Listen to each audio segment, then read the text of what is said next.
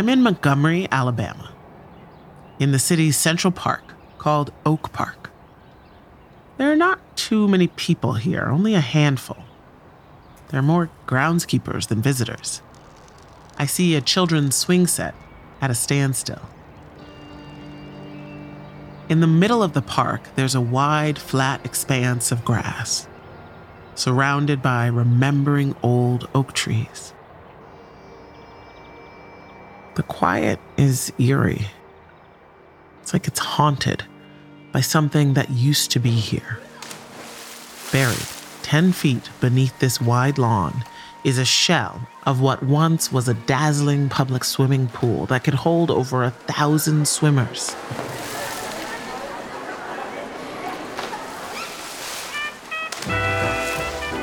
This kind of grand resort style public pool was commonplace in the country. In the 1920s and 30s, towns and cities tried to outdo one another, building the most elaborate public pools. During the oppressive heat of summer, swimming pools are a haven of refuge for young and old alike. Hundreds of such pools with well equipped bathhouses have been constructed by WPA labor. By World War II, there were some 2,000 pools like this across the country. The Montgomery Pool was grand and beautiful, a public work for all, but not really all. Like so many public pools across the country, the Montgomery Pool was reserved for whites only.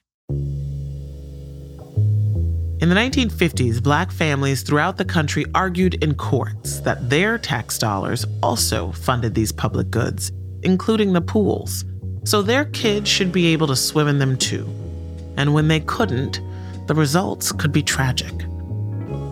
In the summer of 1953 in Baltimore, a 13 year old boy, Tommy Cummings, a black boy, drowned in the rough waters of the Patapsco River because there was no integrated pool where he and his friends, two white and one black, were allowed to swim together.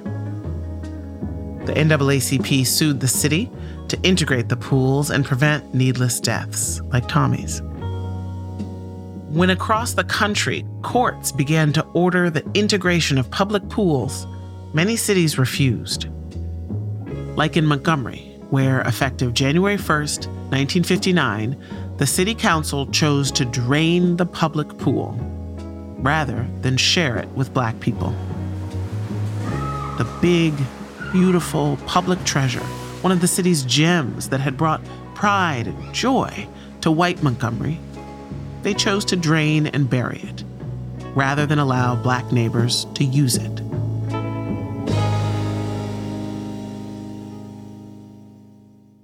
This phenomenon of draining public pools rather than integrating them didn't just happen in the Jim Crow South. It happened all over the country in West Virginia, Ohio, Washington State. As someone who studies inequality for a living, I became kind of obsessed with these drained public pools. I looked up old records, visited sites where they were buried. I kept thinking about how so many white people chose to lose out on something they once cherished, chose to destroy a nice thing rather than share it. It made me wonder why. Why can't we have nice things in this country? I mean, public goods like truly universal health care, a well funded school in every neighborhood, these things that really benefit all of us. My name is Heather McGhee, and I've spent my career in public policy trying to find solutions to our country's biggest economic problems. I've been traveling the country in search of the answer to that question. I wrote a book about what I found called The Sum of Us. And ultimately, I learned that the reason we don't have nice things is because of this zero sum mentality we have about race in America. The idea that if people of color gain something, then white people have to lose something.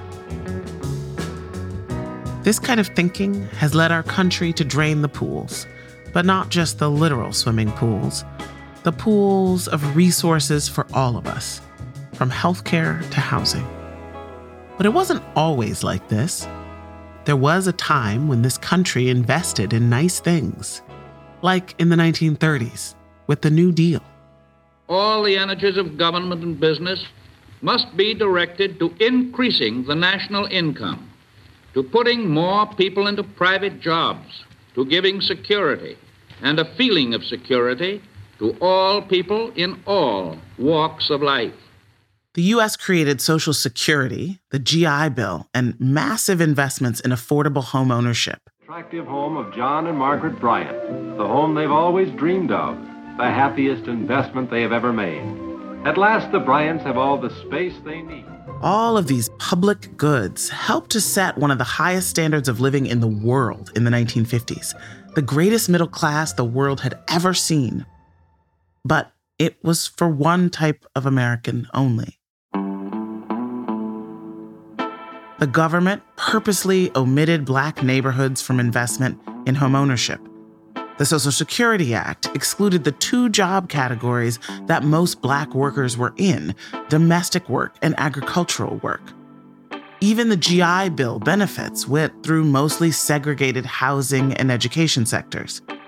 So, when the civil rights movement brought about the racial integration of this country, something else changed the majority of white people in America stopped supporting the Party of the New Deal once it also became the Party of Civil Rights.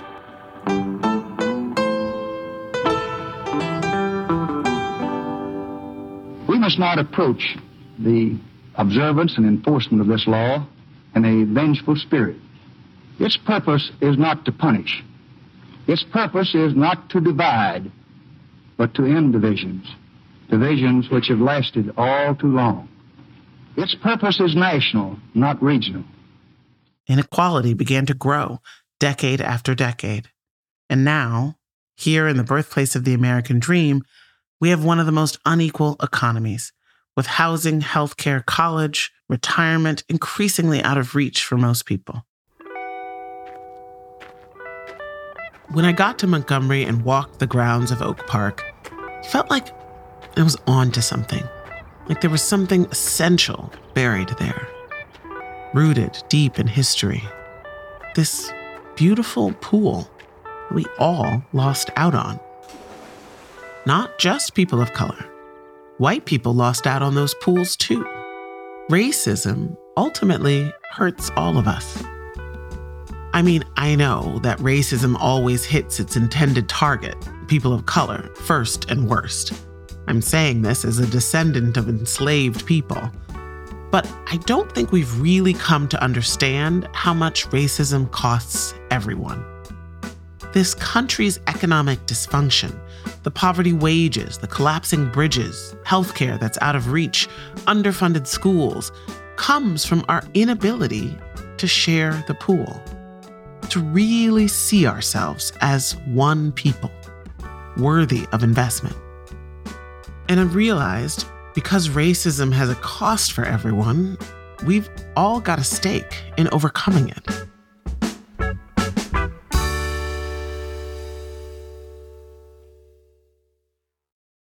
When I was 22, just out of college, I got an entry level job at a new think tank called Demos. Demos was focused on using research and advocacy to address inequality. A decade later, in my early 30s, I became the leader of the organization.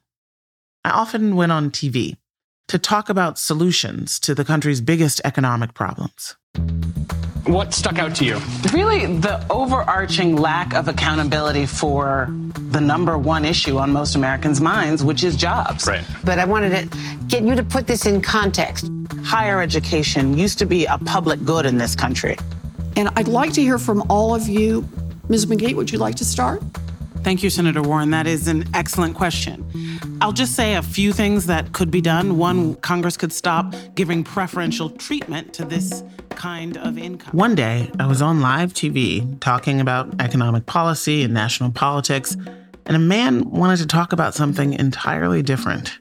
His name was Gary from North Carolina. I'm a white male and I am prejudiced. Hmm. The reason it is. It's something I wasn't taught, but it's kind of something that I learned. What can I do to change? Mm. you know, to be a better American. Gary described his fear of black men and the things he saw on the news about crime and drugs and gangs. And there, live on national television, he asked me how he could change his racist thoughts. I took a breath and told him, Thank you so much for being honest and for opening up this conversation because it's simply one of the most important ones we have to have in this country. Your ability to just say, this is what I have. I have these fears and prejudices and I want to get over them is one of the most powerful things that we can do right now at this moment in our history. So thank you. So what can you do? Turn off the news at night? Because we know that actually uh, nightly news and many media markets that have been studied actually overrepresents African American crime and underrepresents crimes that happen uh, by white people. Join a church if you are a religious person that is uh, a black church or a church that is uh, interracial. Start to read about the history of the African American community in this country foster conversation in your family and in your neighborhood where you're asking exactly those kinds of questions. The exchange between Gary and me went viral, and it shifted something for me. I realized that the Garys of the world have been sold a story, a story about their fellow Americans, a story that makes them not want to share the pool and no amount of research papers or legislative testimony was going to change that. Laws are just expressions of a society's deepest beliefs. Ultimately, the beliefs have to shift in order for outcomes to change. So I did something unexpected. I quit my dream job to try and understand what it is we believe about one another. I traveled the country. I heard from everyday Americans, from people fighting for higher wages. Joining the movement, I then understood that we were kept in poverty on purpose. This was something the system had built purposely to keep workers divided. Communities protecting their water. Our white organizations that have historically had more power currently have more privilege and definitely have more information are going to be some of our strongest allies. People defending reproductive freedom. It took our tears, it took fallouts, it took disagreements. I'm really proud about that.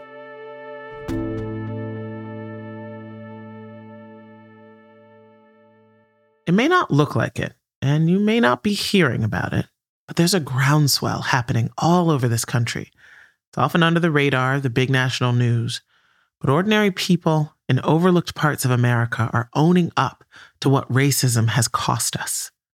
Even though we're in an era of intense division, I've learned that when we truly see each other, have honest conversations, and do the tough and sometimes messy work of crossing boundaries to build solidarity, then we can win solutions to the problems that are keeping most of us up at night. The racial justice uprisings and the pandemic have been turning points. People are demanding more from their government, from their jobs, and from each other. Across the country, labor is on the march. In California and Oregon, 24,000 nurses and other healthcare workers at Kaiser Permanente voted to authorize a strike over pay and better working conditions. New community fridges are meeting a critical need. Volunteers keep public refrigerators stocked. Years of protests by indigenous people, local farmers, and environmentalists resulted in TC Energy shutting down the Keystone XL pipeline. Because the truth is, things that really matter in life, we can't do by ourselves. I can recycle, but I can't fix global warming. I can read to my son, but I can't make sure his neighborhood school is well funded.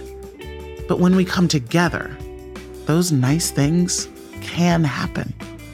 That's the benefit of cross racial solidarity, what I call the solidarity dividend. It gives us the collective power to win nice things for all of us. And I found it in some really surprising places.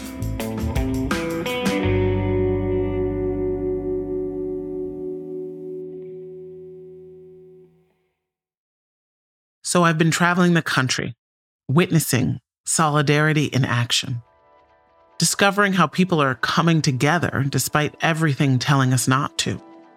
People from all backgrounds shared their America with me. In Kansas City, because I never thought of holding white workers' hands and talking about you gonna march or do anything together. In the mountains of Nevada, we are all here because somebody gave up something. And it's not just us as Native people. All of us have a history that somebody way back when did something, they made a decision that changed the course of their family's history and the dialogue here in the United States. In rural Maine, Hello, beautiful babies. Hi. Oh, what beautiful gums. Look at your eyes. I think it's that thing of being scared of what you don't understand when you live in a very white town. On the Pacific coast of California. This is like the happiest I've been in a really long time. This is really great. this is so great. in Memphis, I looked out and saw the bouquet of people. And that's what God loves is a bouquet. Everything he made is diverse.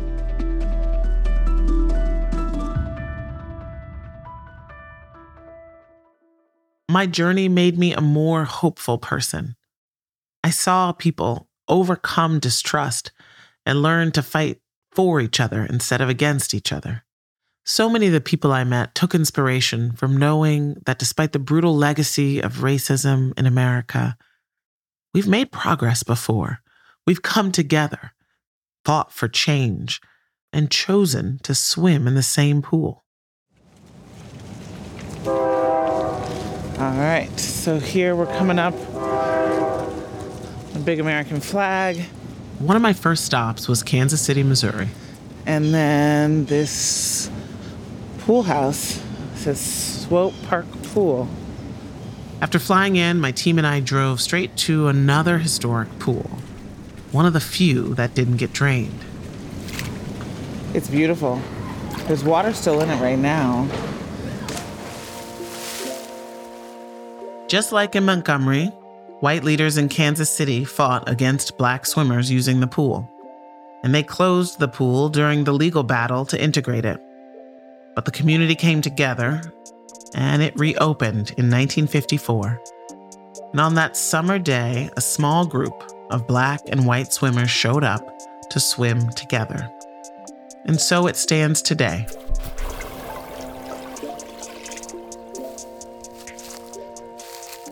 When I walked the grounds, I noticed that the Kansas City pool is also surrounded by oak trees, just like the buried pool in Montgomery. You know, it's funny. In Montgomery, Oak Park, I picked up some of these little acorns from the trees just to remind myself about how, you know, things regenerate, like these generations pass, but ultimately we still got these roots that we need to deal with and just a reminder of how recent it all was. These remembering trees have now seen generations of children and families of all races swimming together, basking in the sun, and enjoying this public good. Enjoying a nice thing. It's what can happen when we're willing to be in it together, when we decide the pool is for all of us.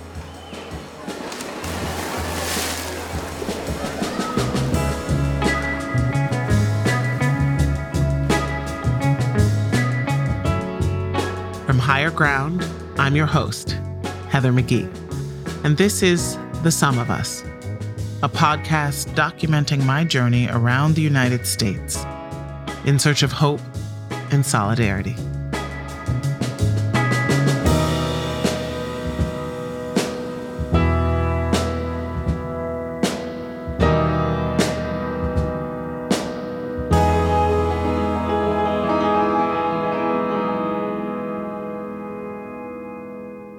Next time on The Sum of Us, I'm going to take you to Memphis, where I met Miss Scotty Fitzgerald, who lived near pollution her whole life. You could see the pipes mm-hmm. and the smoke coming out of the pipes, you know, and then you could smell them stinky rotten eggs. When a new pipeline promised more pollution for Scotty, people came together to do what no one thought was possible. You don't fight oil and gas, you're never gonna win. it's like to stop an actual pipeline building. I didn't know if that was possible. How Black Memphis and White Memphis came together, despite their differences, to protect something precious.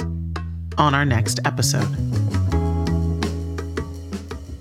From Higher Ground, this is The Sum of Us, created and hosted by me, Heather McGhee, and produced by Futuro Studios. Our producers are Cassim Shepard, Ryan Kailath, Emilce Quiroz, Joaquin Cotler, and Juan Diego Ramirez, with help from Liliana Ruiz, Sophia Lo, Susanna Kemp, and Alissa Vladimir. Our senior producers are Nicole Rothwell, Jeanne Montalvo, and Fernanda Echavarri. We're edited by Sandy Rattley and Maria Garcia. Executive produced for Futuro by Marlon Bishop. Mixing by Stephanie Lebow and Julia Caruso. Research by Lynn Kanter and Carolyn Lipka. Executive producers for Higher Ground are Mukta Mohan, Dan Fierman, Anna Holmes, and Janae Marable. Jenna Levin is our editorial assistant. Executive producers for Spotify are Daniel Ek, Dawn Ostroff, Julie McNamara, and Corinne Gilliard. Our original music and theme song is by Thee Sacred Souls. Join us for the next episode of The Sum of Us, a podcast in search of hope and solidarity.